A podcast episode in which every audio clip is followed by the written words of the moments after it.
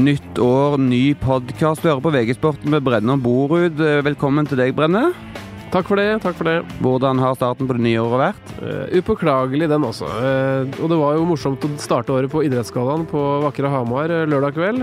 hvor, som jeg faktisk vil bare si, jeg syns det var det beste showet som har vært på Som jeg kan huske. Jeg tror jeg har sett de fleste siden de begynte i 2001. Jeg syns det var bedre programledere enn det har vært tidligere. Det var bedre taler, og det var færre sånne flaue opp oppkonstruerte sånne utdelingspoenger som ikke satt, men i stedet var det liksom bra stemning over hele fjøla. Vi har med oss eh, kollega Øystein Jarlsbo, sportsjournalist i VG i dag. Er du enig i hans oppsummering av Idrettsgallaen? Jeg syns eh, den kvinnelige programlederen var kjempebra, Helene Olafsen. Uh, mannen var heldig som hadde med seg Helene Olafsen. uh, og så ja, bra premieutdeling, altså riktige prisvinnere, så vidt jeg kan bedømme. Før har det vært mye sånn hummer og kanari og kanskje for mange priser, og det var ikke så mange priser lenger nå. Nei, jeg tror de er nede på elleve priser eller sånn. Og, og, Helene Olafsen, som øh, Øystein sier, hun, imponerte, hun imponerer egentlig på alt hun gjør, da. Om det er øh, Skal vi danse, Mesternes mester eller å være programleder. Altså, hun har jo knapt vært programleder før. Øh, og når jeg liksom kom hjem til foreldrene mine på Hamar etterpå, så, så, hvem er dette, liksom? Hun var utrolig flink. Hun var den beste de noen gang har hatt der, sier de. Og det er jo litt sånn betegnende, tror jeg. At hun, hun treffer Hun kan både sport, da, og at hun har den sjarmen som går gjennom TV-ruta. Ja, så, så, er det jo liksom rettferdig òg, syns jeg, da, hvis det går an å snakke om rettferdig. fordi hun har jo røket korsbåndet tre ganger eller noe sånt nå. Snowboardkarrieren kunne vært strålende. Den ble ikke strålende i det hele tatt. Fra hun tryna eh, fra å vinne medalje i 2010 til alle korsbåndene røk. Så nå er hun blitt TV-stjerne, og det er fint. Ja, det er hyggelig. Og jeg registrerer òg at Brenne melder vakre Hamar. Det er jo ryddig av oss da å si at Brenne er fra Hamar, eh, nærmere bestemt Ottestad.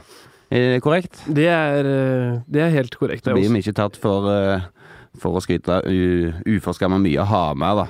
Nei, men Hamar er en eh, bra by. Altså, selv om jeg kjørte der nå i helga, så var det jo noen sånn uh, ombygging overalt. Så må, jeg, jeg, er jo kjent der, men jeg kjørte faktisk betraktelig feil. For det, det graver noe, graves i hele sentrum der. Ja, Det som er problemet med Hamar når du kommer til Hamar, i hvert fall når du skal til OL-amfi, er at det, det, står sånne piler til høyre, og så kjører du til høyre, og så står det plutselig en pil motsatt vei. Så det er Vegvesenet, eller hva de kaller seg for noe, de er ikke helt patent, altså, det må jeg si. Kritikk til Hamar. Ja, kritikk. Når det gjelder Hamar Ål Amfi, da, eller CC Amfi som det heter nå, så det du kunne merke når du var på idrettskallen, var at det er hockeyfeber eh, på Hamar. Så når det ble hockeyfolk som ble nevnt, det var jo ikke så mange av de som var nominert og sånn nå, men Petter Thoresen blant annet var jo der, så merka du at folk klappa ekstra. Samme når håndballfolk ble nevnt, det ble også klappa ekstra. Og det tror jeg var fordi at på, i Elverum så er det veldig stort med herrehåndball nå, så der har man liksom interessen for de to idrettene som sto veldig sterkt i publikum. Og Storhamar er vel ganske bra på kvinnehåndballen òg, så det, ja, det mm, høyna interessen der.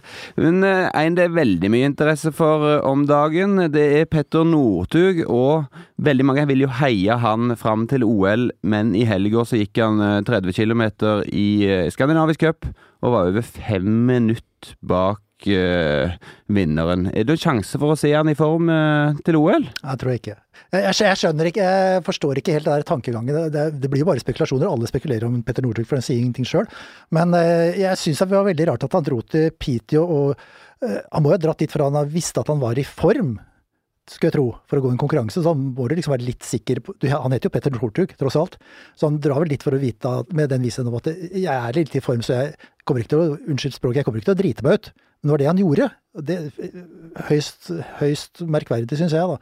Uh, og så snakker andre sånne såkalte eksperter om at uh, ja, det var bra han fikk dette, for det er bra trening og sånn. Men hvis han skal trene, så bør han trene et annet sted i, i Piteå over en 30 km. Jeg, jeg, skjønner ikke det. Ordentlig. Det er jo ikke liksom stedet man reiser til på ferie, akkurat. Ganske stusslig sted, har jeg inntrykk av. Men uh, han, han, er jo avhengig av å gå noen konkurranser med startnummer på brystet, som han sier. Så det må jo ha vært det som har vært tanken. Ja, men han, Trene med å gå på startnummer på brystet, liksom. Jeg skjønner ikke helt den. Det hadde vært å få litt sånn matchtempo i seg, da. Jeg vet ikke. Han, men enten Han er jo litt uforutsigbar, den mannen. Eh, mest sannsynlig så prøvde han og kjente at dette gikk fryktelig tungt, men det er jo en, eh, i hvert fall en promille sjanse for at han, at han bare gjørs på å gå en gjennomkjøring og hadde mye bedre eh, prestasjoner i kroppen.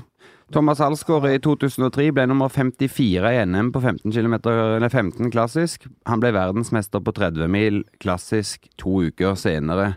Er det 30 mil? Ja, hva var det jeg sa? 30 mil? 30 km klassisk. Skjønte det. Billig, billig poeng. Er det, mulig å, er det mulig å håpe på det sånn for de som uh, digger Northug? Uh, ja, de som digger Northug, de håper jo uh, for alt hva remmer og tøy holder. Så det det er det jo mulig. Men jeg, jeg har ingen tro på det Northug. Hvorfor skulle man ha tro på han? Han har ikke prestert noe på eh, tre år snart. Ja, utenom da i Lahti, hvor han eh, kom råtten og kom til finalen på sprinten. Det var imponerende. og Han var jo også med i, i finalen på femmila, selv om det var veldig lett føre den dagen. Så han, han har jo vist at han kan ta enorme skritt i mesterskap. Eh, Men jeg er jo helt enig i at det ser jo veldig vanskelig ut. Og jeg syns jo Vidar Løftes og sånn, eh, med litt sånn eh, smart retorikk kanskje, nå er i ferd med å sende noen signaler som gir På TV så ser det ut som han er veldig at han har veldig tro på Peter Northug. Jeg, jeg tror han kommer til OL. Han må bare slå Sondre Turvold Fossli, han må slå Erik Bransdal, må slå Pål Golberg, og han må være oppe i toppen i verdenscup, som han sier. Og det er jo ingenting som tyder på at han skal være det. Så eh, det blir spennende å se på sprinten da på Gåsbu, tilbake til Hamar som vi snakka om i stad, som er på torsdag. Om han Ja, kommer, er han, kommer han dit? Jeg vet, vet vi at han kommer til Gåsbu? Han er påmeldt i hvert fall, så, ja. så får vi se. Det er vel det som er planen, men eh, man vet jo han, aldri ikke med stiller, hvis han ikke stiller der, så, så er vel eh, sjansen for å komme til OL så godt som borte. Han er vel tatt ut allerede til verdenscup i Planica uka etter det igjen. Eh, Men eh, det er vel sprint som er muligheten for han. eh, det er vel rett og slett sånn at han, han er ikke godt nok trent, for å bruke det uttrykket, til å gå lange skirenn. Mens en sprint handler jo om litt andre kvaliteter som han potensielt har i seg fortsatt. Han, han ville jo veldig gjerne gå Tour de Ski sjøl, og det ble stor eh, diskusjon om at han skulle få velge det som var det beste Han mente var det beste opplegget for å komme i form. Men sånn det ser ut nå, kan det være at eh, landslagsledelsen rett og slett har meint at han, han var for dårlig form til det hele tatt å klare å bruke Tour de Ski til å komme i form. Jeg tror det. Jeg kan ikke si at Petter Northug er i nærheten av å være i form, men nå skal man være litt forsiktig med å liksom være så bombastisk, da, for Petter Northug som sagt sier jo ingenting selv. Han gir ikke uttrykk for hva som er årsaken til at det, han ser så dårlig ut. Eh, Det, det har vært fint, syns jeg. om Han kunne komme på banen med det, men han liker å være litt sånn, litt sånn Greta Garbo-type. Så eh, han får jo holde på med det. Men eh, jeg tror at Petter Northug, det er spekulasjon, spekulasjon, spekulasjon, har vært lei av å gå på langrennsski ganske lang tid. Ja. Altså, han er mentalt eh, utbrent, han syns det ikke er så gøy lenger. og eh, det er jo ikke så gøy å gå på langrennsski. For, for, for, for, for at du skal kunne prestere i toppidretten langrenn, så må du jo liksom hver eneste dag være Marit Bjørgen. Og gå ut der og være villig til å, å kjenne at lungene brenner, og, og det er kaldt og det er fælt, og du må drive med sånn astmamedisiner og alt mulig sånn. Så det, det lysten der tror jeg en mista kanskje for et par år siden. Jeg- det, det må jo være en grunn til det. Altså, i, I fjor aksepterte vi på en måte at han, han er ikke i form, han har bomma på opplegget. I år så hadde han jo alle muligheter til å være i form, så kan det virke som det samme har skjedd igjen. Så, eh, så er jo treneren åpen på at han, han blir ikke motivert av å bli nummer 23. Han blir ikke motivert av å gå skandinavisk cup. Det eneste han vil er å gå liksom verdenscup. Eh, Så den NM-distansen, hvis han nå ser at han ikke er god, så, og han vet at han har all oppmerksomhet. Jeg er, jo, jeg er også spent på om han faktisk stiller på startstrek, og hvis han stiller, jeg utelukker ikke at det blir en sånn prolog-exit tidlig. En eh, Northug-kritisk venn av meg eh, hadde, hadde følgende spekulasjon. Det var at Northug nå hadde trent så knallhardt siste dagene, skulle ha den gjennomkjøringa, og skal han ligge tre dager i senga nå bare hente overskudd til han kommer til den sprinten, og at det kunne være en forklaring på at han ikke gikk på topp i, i tre mil. Og dette er en mann som overhodet ikke heier på, på Northug eh, for enhver pris. Det kan jo kanskje være det ørlille siste lille håpet. Ja, det kan jo det, absolutt. Men samtidig, altså jeg har vært i Luleå, som ikke er så langt unna Piteå. Og jeg vet ikke om Petter Northug tok privatfly dit, men eh, det er et stykke dit. Altså du skal liksom ja, være villig til å legge ned litt for å komme deg til Piteå og og gå et langrenn over 30 km. Og da tror jeg ikke han på toppen av det hadde lyst til å gå dårlig. Men han, han så jo da at lagkameratene, da setter jeg lagkameratene i anførselstegn her, men altså de andre med norsk pass som går langrenn, at de slet mye i Tour de Ski. Eh, Og han ble kanskje litt oppildna av at det begynte å bli mye positiv prat rundt eh, hans kandidatur. da. Han så kanskje muligheten eh, som større enn han har vært før, og visste, har jo fått ganske sterke føringer fra landslagsledelsen. Still i det rennet, gjør det helst bra. Så det mest sannsynlig tror jeg at han eh, trodde han skulle gjøre det mye bedre. I hvert fall bli nummer 15 og henge med, da, men ikke bli slått med fem minutter av ukjente løpere. Vi lar det være nok Northug i denne podden. Det blir nok mer Northug etter hvert. Det blir NM til helga, ja. Ja, Vi må bare ta med Johannes Klæbo fra Idrettsgallaen, som eh, hadde et høydepunkt der, syns jeg. Når han viste både sjarme, eh, klokskap og eh, også et litt sånn eh, underfundig Kall det stikk eller hyllest. Jeg tror det var en blanding som gikk til sitt store idol Petter Northug. og Han sa at han ville gjerne gå eh, OL-sprinten, teamsprinten, sammen med Northug, med en caps hvor det sto 'Make Northug great again'.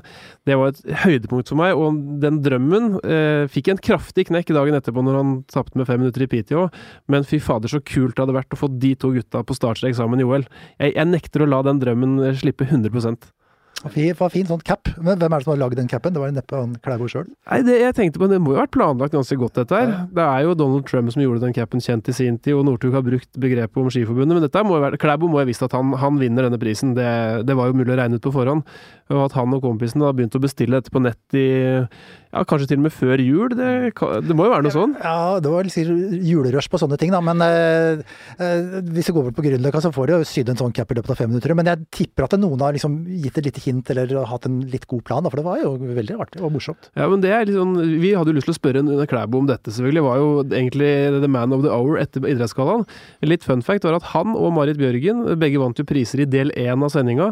De eh, var begge nominert til dette Årets navn, som er den mest prestisjefylte, og som folk kunne stemme på på mobilen sin. Altså det var umulig å vite hvem som skulle vinne den, men de forlot eh, Hamar OL-amfi før eh, pausa. Eh, helt sikkert for å få lada opp og ikke bli sjuke og alt sånt, men eh, det er ingen som har fått snakka med Klæbo etter det, det stuntet der. Kan de ha fått en sånn cirka-opptelling noen timer før der, eller? ja, men det var jo godt regissert det hele, da. Det var jo godt planlagt, åpenbart. Det var et fint program for all del. Mm. Så det har de nok fått, ja. Mm. Meget. Vi skal over til ishockey med. Der er jo du meget kompetent, Jarlsbo. Har tidligere spilt ishockey sjøl, vært landslagskaptein. Og du har fått med deg den store diskusjonen om VGs topp 100-liste. Altså Hver jul så kårer vi Norges 100 største idrettsstjerner, og Zuccarello ble nummer seks. Og det er jo selvfølgelig ikke godt nok for hockeyfansen i Norge. De blir i harnisk.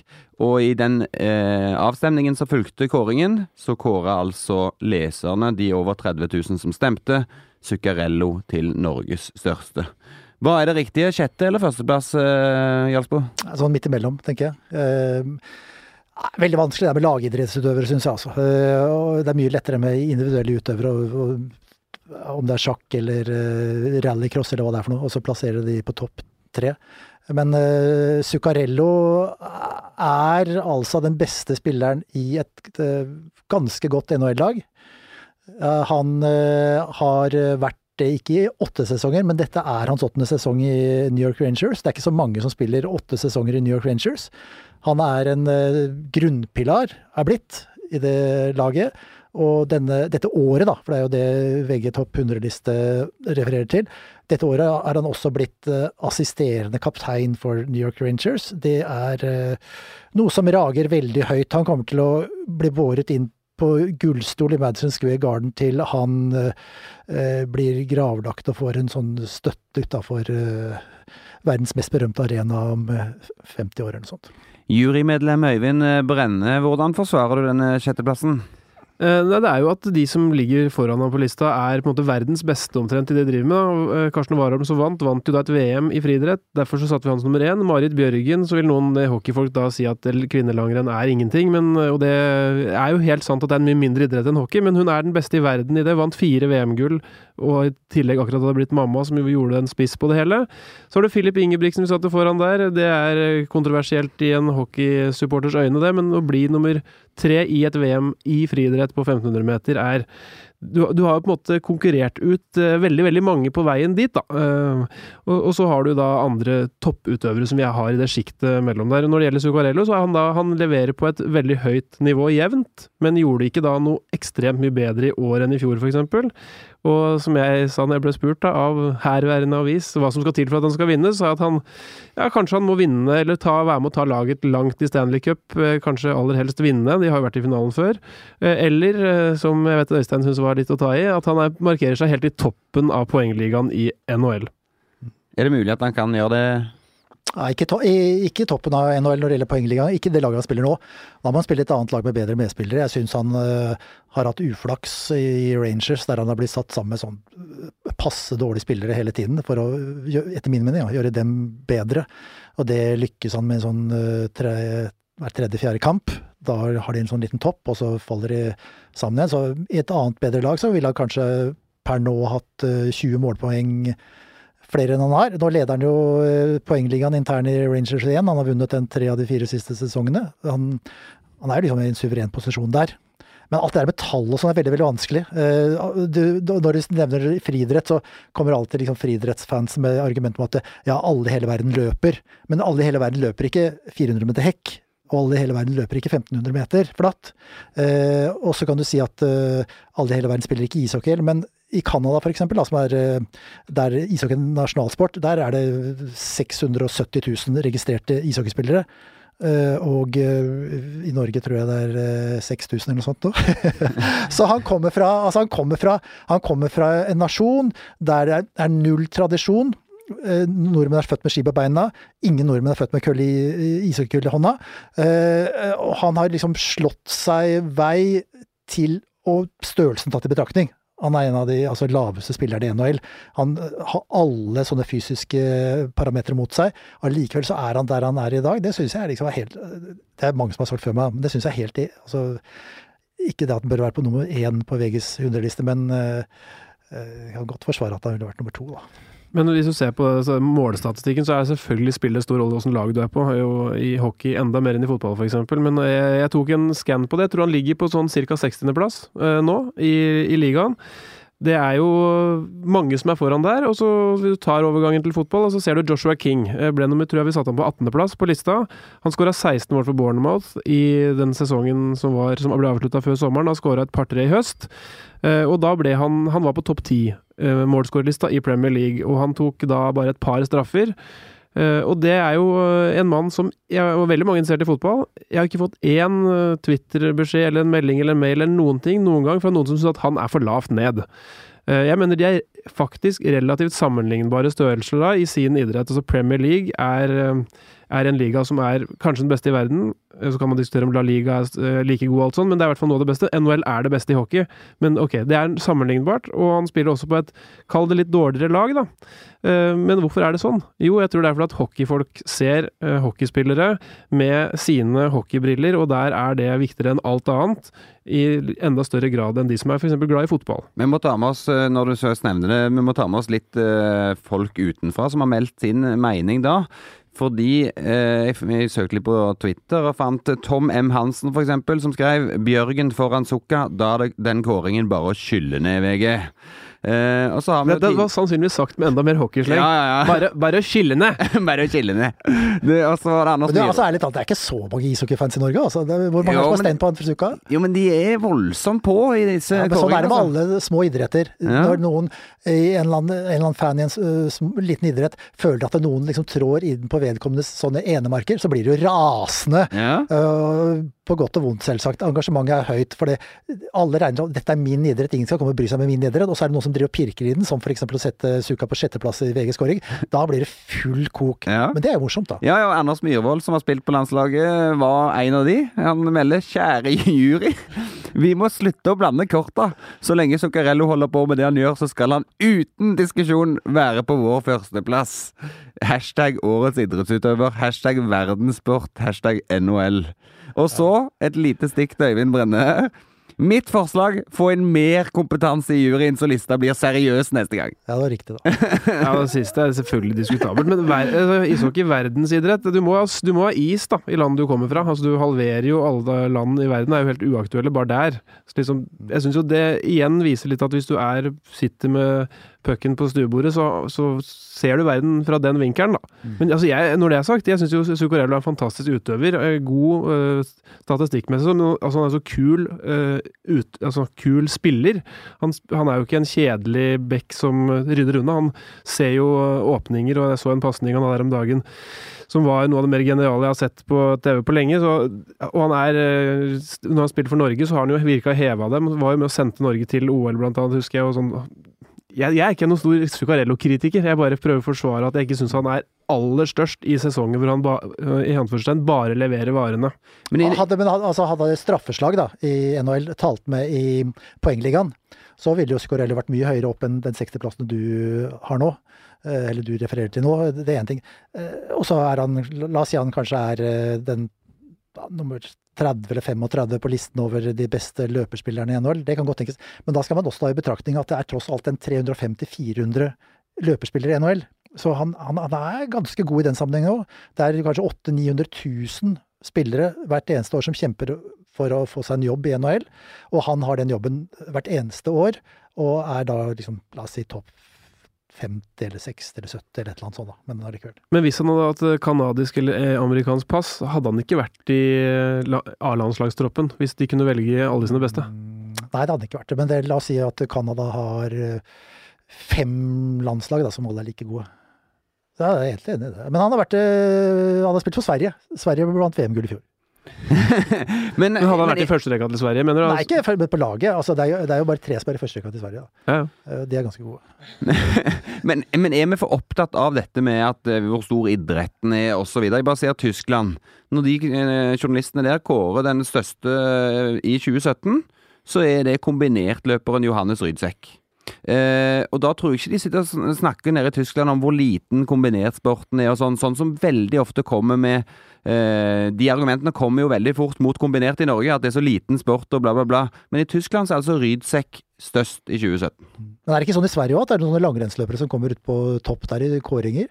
Og det har jo tross alt Henrik, Ling- Henrik Lundqvist i New York Rangers, som er en av eh, altså hi- historiens aller beste keepere i NHL. Nå tror jeg han ligger på sjuendeplass gjennom tiden i NHL og sånn, og det er kanskje 100 000 keepere som har spilt i NHL. Så, altså, men han kommer jo aldri opp eh, på de der kåringene i Sverige. Men de er jo litt veldig årlige, de kåringene. da. Så hvis man skulle kåre liksom hvem har vært tidenes svenske idrettsutøvere, så kan det hende man setter Lundqvist over Charlotte Kalla. Men hvis man skal liksom se et enkeltår hvor hun har tatt noe gull og sånn, så blir det vanskelig å vekte de gulla mot at han har vært god som vanlig. Nei, jeg tror lista ligger altså, For å kanskje avslutte, da. Vi kan godt fortsette for min del, men eh, eh, Gir du et lite hint her til programleder?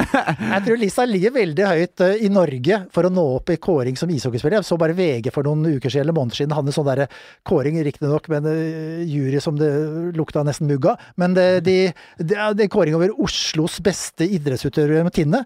Og, og ifølge lista og teksten, medfølgende tekst, så hadde du ikke tenkt på Mats Zuccarello i det hele tatt, som er mer Oslo-gutt enn noen andre av de kvinnene og mennene som eh, sto på den lista. Det var Hvem vant, da? jeg vet ikke, det var Sonja Hennie eller et eller annet sånt, ja, men det var uh, Grete Waitz kanskje. Fortjent nok, men altså, Zuccarello var angivelig ikke i nærheten av den lista. Jeg syns det er helt fantastisk. Det er litt morsomt når vi har Øystein her, som er tidligere toppspiller i hockey og spilt i OL og sånn. Kan ikke du fortelle noe morsomt fra når du var hockeyspiller på, i storhetstida? Jeg skal fortelle fra OL i Sarajevo. Jeg har utrolig mange historier. da. Ja, kjør på. Det ble bedre ettersom åra går, Men i Sarajevo i 2012, det var 1984, utrolig mange år siden, så spilte vi mot øh, Hvem vi spilte mot? Det USA, ja, faktisk. Det ble 3-3 til slutt. Men i alle fall, øh, i pausen, om det var i første eller andre pause, husker jeg ikke, så hadde vi en svensk trener som var veldig, han var veldig sånn engasjert type. Øh, Hasse Westberg het han. Han øh, sto midt på gulvet der, og det var uavgjort, og han var regjerende olympisk mester i USA vi spilte mot, og øh, fullt kok. Og så er han i full gang med sånn peptalk, sånn vanlig, mer eller mindre slagferdig peptalk. Og så inn kommer eh, legen, jeg skal ikke nevne han med navn, for han lever fortsatt. Eh, litt sånn fisefin type med tørkle i halsen. Nå vet kanskje de fleste hvem det er. Men eh, han kommer inn, og han har sittet på kongetribunen, eller på VIP-tribunen, og kommer, liksom bryter inn, og så sier at eh, eh, Gutter, gutter! Jeg skal hilse fra Hans Majestet og si lykke til! Og da sier svenske Hasse Westberg ja, skiter i kongen! Det var ganske morsom historie. I hvert fall for oss som var der den gangen. Det var ikke en majestetsfornærmelse. Nei, nei, nei, nydelig, nydelig. Vi går videre, og vi skal ha litt fotball i dag òg. Fordi den gamle helten til England, Gary Lineker, han har lest aviser og ser at eh, fotballspillere som ikke spiller i Premier League, de har brukt jula til å ligge på stranda i varmen, sole seg og hente energi, mens Premier League-spillerne spiller kamp ut og kamp inn veldig mange minutter på ganske få uker. Og han stiller spørsmålet kan det ha øh, noe med at England blir litt daffe når det kommer til mesterskap på sommeren, mens alle disse andre landene jo er pigge og fine i mesterskap. Eh, Ja, det har noe å si. Det er en rovdrift på spillere i England, fordi kulturen er sånn at folk liker å se kamper da. Det var jo kamp nå lille julaften, andre juledag, eh, og så var det en ny runde på slutten av året, og så var det enda en FA-cuprunde etter det. Så det, det var veldig mange kamper for mange. Eh, Det er klart det er mange internasjonale spillere i Premier League òg, så det argumentet er jo, begynner jo å bli litt gammelt, eh, men eh, en, en vinterpause, rent sportslig, fysisk sett, hadde jo vært bra for Englands sjanser i mesterskap. Det tror jeg ingen tvil om. Men har klubbene råd til det? Er det ikke jula de tjener pengene sine? Jo, jo, de tjener jo enormt med penger, og de TV-avtalene de har fått i Premier League pga. interessen, er jo, er jo så enorme. Altså, det er jo sånn at Stoke er jo en mye rikere klubb enn de nummer fire og nummer fem i Spania. Altså, det har blitt helt vilt. Av de, jeg tror det er av de 20 største klubbene i verden på penger, så tror jeg 13 er fra Premier League. Så det, er litt sånn Du kan ikke få, få både pose og sekk, da. Men går det på at de kunne hatt godt av en pause? For at de fleste lagene spiller vel sånn jevnt over like mange kamper i løpet av et år. Så, så mener han da at en pause på vinteren hadde vært godt bare for å få samla seg? At det ikke går i ett hele, hele året fram til det mesterskapet? Jeg er ikke satt veldig godt inn i dette, men jeg har ikke det med belastning å gjøre. altså Slitasje på spillerne. Når de har spilt hele jula i kulde og regn og snø osv., og, så videre, og så kommer de ut på vårparten, så er det ganske mye å reparere da, på slitne kropper. Og det tar litt tid. Eh, sikkert da over eh, VM i juli eller når det er. Så jeg har forståelse for det argumentet, men det var litt som Øyvind var inne på her. og det er, er, det så mange engelskmenn som spiller i Premier League? Ja, altså, England har knapt spillere utafor Premier League. Så de, i sin 23-mannstropp til VM så vil jo alle komme fra Premier League. Mm. Så de har bare utvalget sitt derfra. Og vi så jo nå i, så, i juleprogrammet at det ble skader på store spillere nesten hver eneste kamp. Vi som spiller Fantasy klarte jo ikke å stable lag på beina for det var så mange småskader eh, og store skader. Og det er jo, ikke, det er jo egentlig ikke bra, men uh, Altså, England er et veldig tradisjonsbundet land, de kjører fortsatt på feil side av veien osv. osv. De, de kommer ikke til å gi fra seg juleprogrammet sitt, uh, så jeg tror uh, den manageren som trener England, han må, han må, bare forholde seg til det, og så må han prøve å gjøre det beste ut av det. Får ikke gjort noe med dette så lenge de tjener så mye penger på det. Er, jeg tror det er slitasje er viktig. Dette er veldig gammel historie. En gang for mange mange år siden, kanskje 30 år siden, hvor jeg dekka engelsk fotball, var det ganske mye. Da Paul Lydersen, hvis det er noen som husker han. Han, ja, ja, ja, Paul, han, skulle, han, fikk kontrakt med Arsenal, ikke spør meg hvorfor han fikk det, men han fikk iallfall kontrakt med Arsenal. Han skulle på sin første trening. Dette var jo på høsten, da. Og hva het han gamle manageren? Som, George Graham. Ja, Som snakka med litt penger og sånn. Ja, og det var jo selve var den, akkurat den overgangen her med Rune Hauge som fikk litt fart på seg.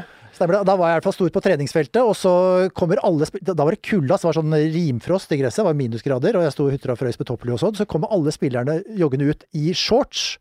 For da var det visstnok en sånn regel om at uh, man kunne ikke trene i lange bukser før en viss dato. Så alle kom ut i shorts. Og oppvarmingen til George Graham var at han sto med hele ballnettet ved siden av seg. Så to og to spillere på rekke og rad, og så tuppa han den ballen så langt han kunne, og så var det førstemann til ballen. Det var liksom oppvarmingen. og det, altså Jeg vet ikke hvor mange som pådro seg strekk på første trening, men det var ganske mange. Sånn holdt de på da, jeg holder ikke på sånn og legger nå, da, for da har du kanskje litt sånne kloke franskmenn. Ja, men i, i, Arsenal så får de fortsatt mye skader, hvert eneste år. Ja, verst, verst ramma av skader. Selv om Wenger blir sett på som flink til å få inn smarte treningsmetoder og sånn, så er det tydeligvis noen sitter i veggene da, i Arsenal-systemet at strekkskader skal man få. Apropos skader, Coutinho, som vi må ta to ord om den overgangen. Milliardovergangen Coutinho fra Liverpool til Barcelona. Rett ut eh, med, ute med skade nå er meldt, men 1,4-1,5 milliarder. Er det bare å slutte å snakke om disse summene og gå videre, eller? Mm, ja, altså sånn, sånn som det har blitt nå, hvor Neymar koster 1,9 og Mbappé koster enda mer og sånn, så er jo det, det er jo det han er verdt, da. Som er midt, midt på toppen av karrieren spiller som går med kontrakt fra Liverpool til Barcelona. Og han er jo fantastisk god, kommer til å passe fantastisk godt inn i, inn i den klubben og kommer sikkert til å generere noe inntekter også. Um, så det er jo sykt nok, da. Men man, det, den prisen kan jeg forstå, da. Og jeg forstår også at verden er sånn at han, han, har veldig lyst til å dra til Barcelona. Det er det som er stort når du kommer fra Brasil. Det er ikke å bo i regnfulle Liverpool. Det er større å spille i spanske klubber.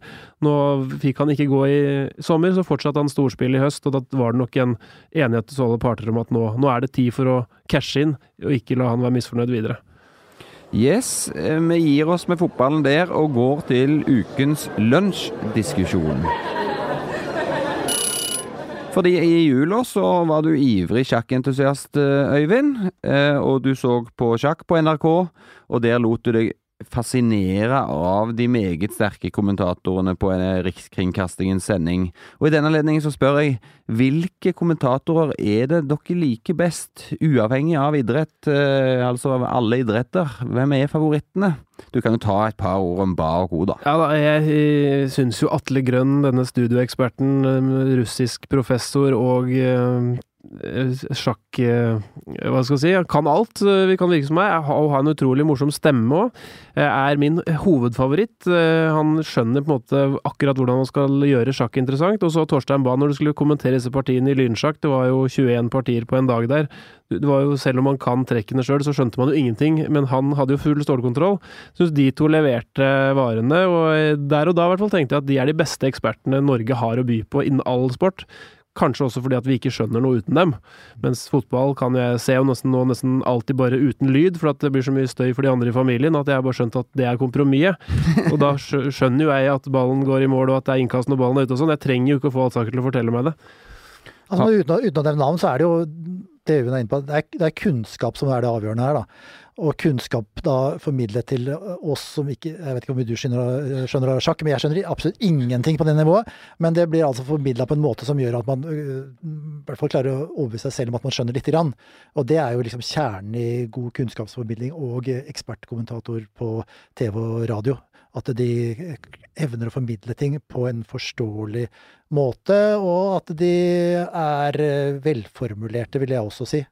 Øh, det er mange som øh, jeg vet ikke om det er så mange nå lenger, men eh, det er mange som setter seg inn i studio der og har ballast, at de har liksom spilt sjøl på et eller annet nivå, og så tar de ting på hæren uten å være forberedt og så lar de seg fort eh, avsløre fordi de bare bla bla, bla, bla, bla, bla, bla, bla, bla.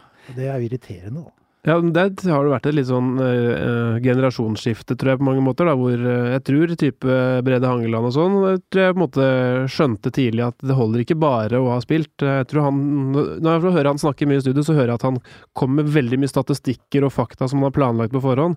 Fordi han skjønner at den jobben her er noe helt annet enn bare var for fem-seks år siden. Du kan tenke deg før Twitter.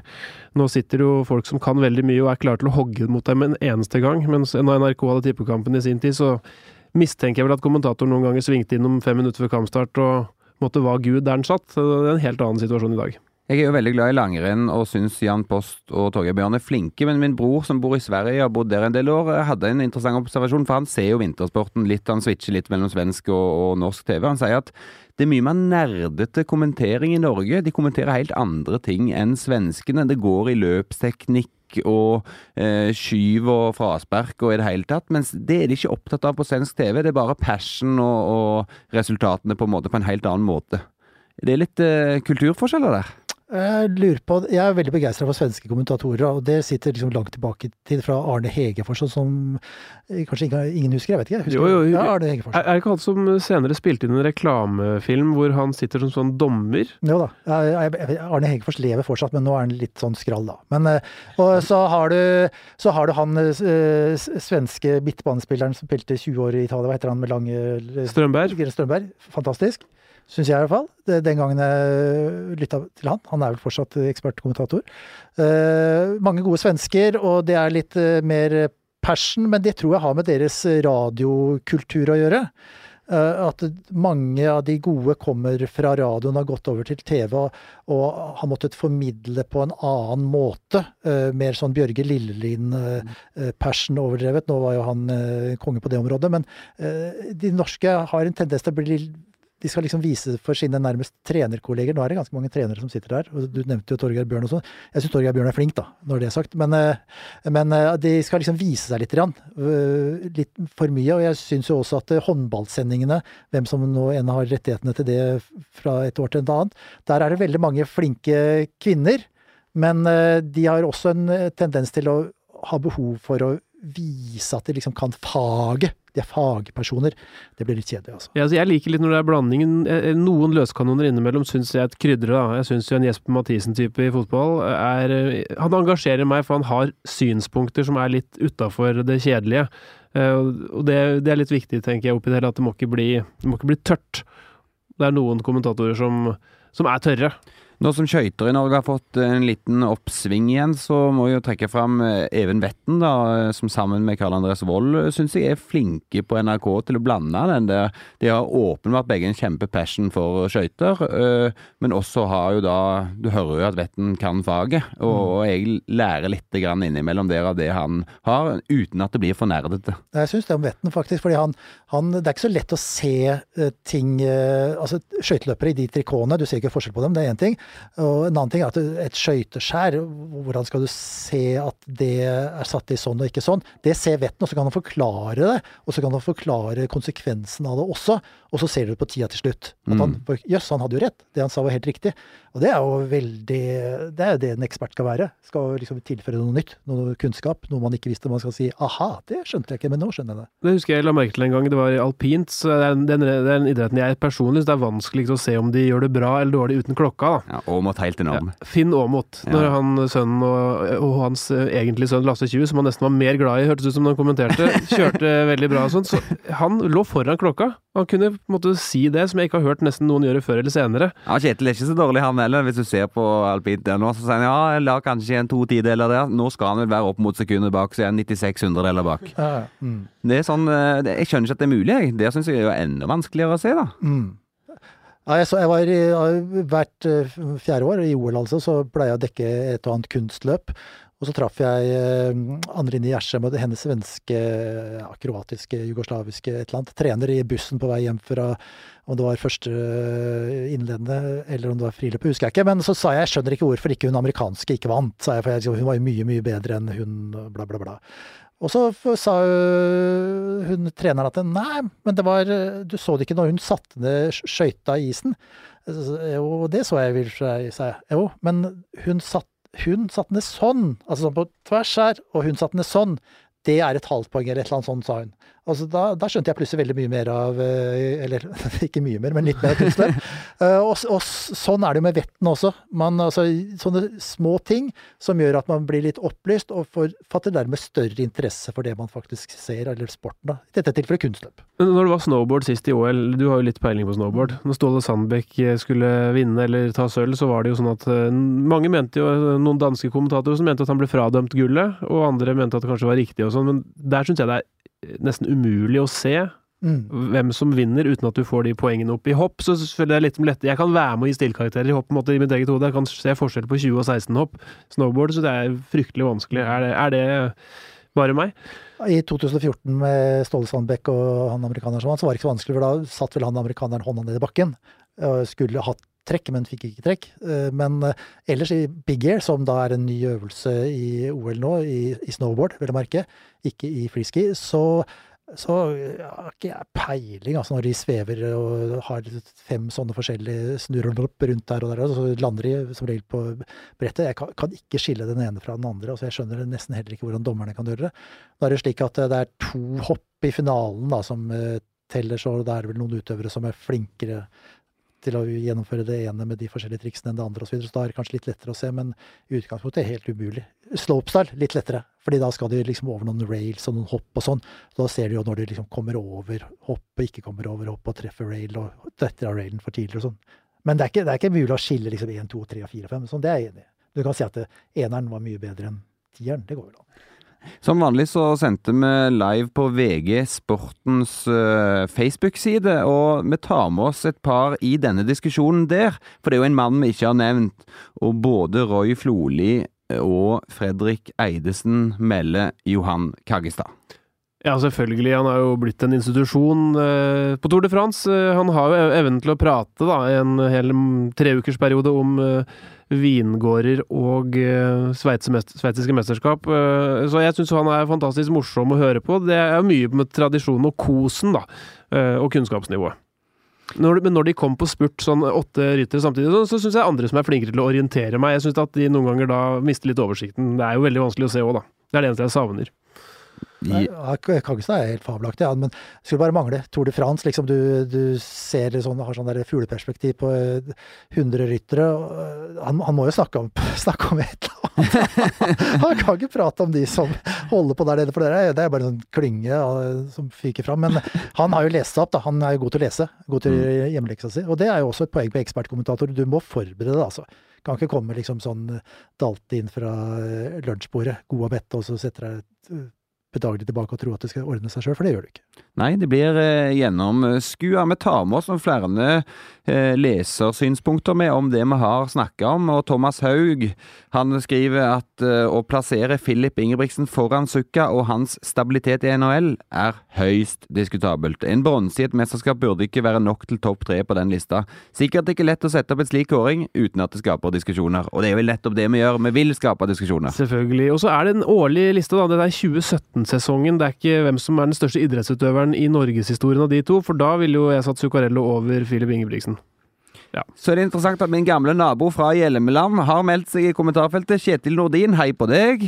Han melder jeg er ikke Northugs største fan akkurat, men OL blir ikke det samme uten. Nå heier jeg på Petter. Heier dere? På Petter? Ja. Ja, det er gøy å heie på Petter. ja, det er fint. For vår del, i den bransjen her, så er det eh, fordel ganger tusen om han kommer til OL, for da eh, vil det uansett skje noe. Eh, få inderlig håpe, da, hvis det skulle hende, at det ikke skjer noe fælt og leit for Petter Northugs del. At han liksom går ut av karrieren med et helt elendig OL. Eh, det ville jo vært eh, trist. Synes jeg. jeg synes også trist hvis han ikke kommer dit i det hele tatt, og at ja. det siste vi så av ham var en prolog på Gåsby hvor han mislyktes. Ja, Gåsby alle steder, liksom. yes, men la det bli siste ord for i dag. Hjertelig takk til alle som hørte på, og takk til dere som var med.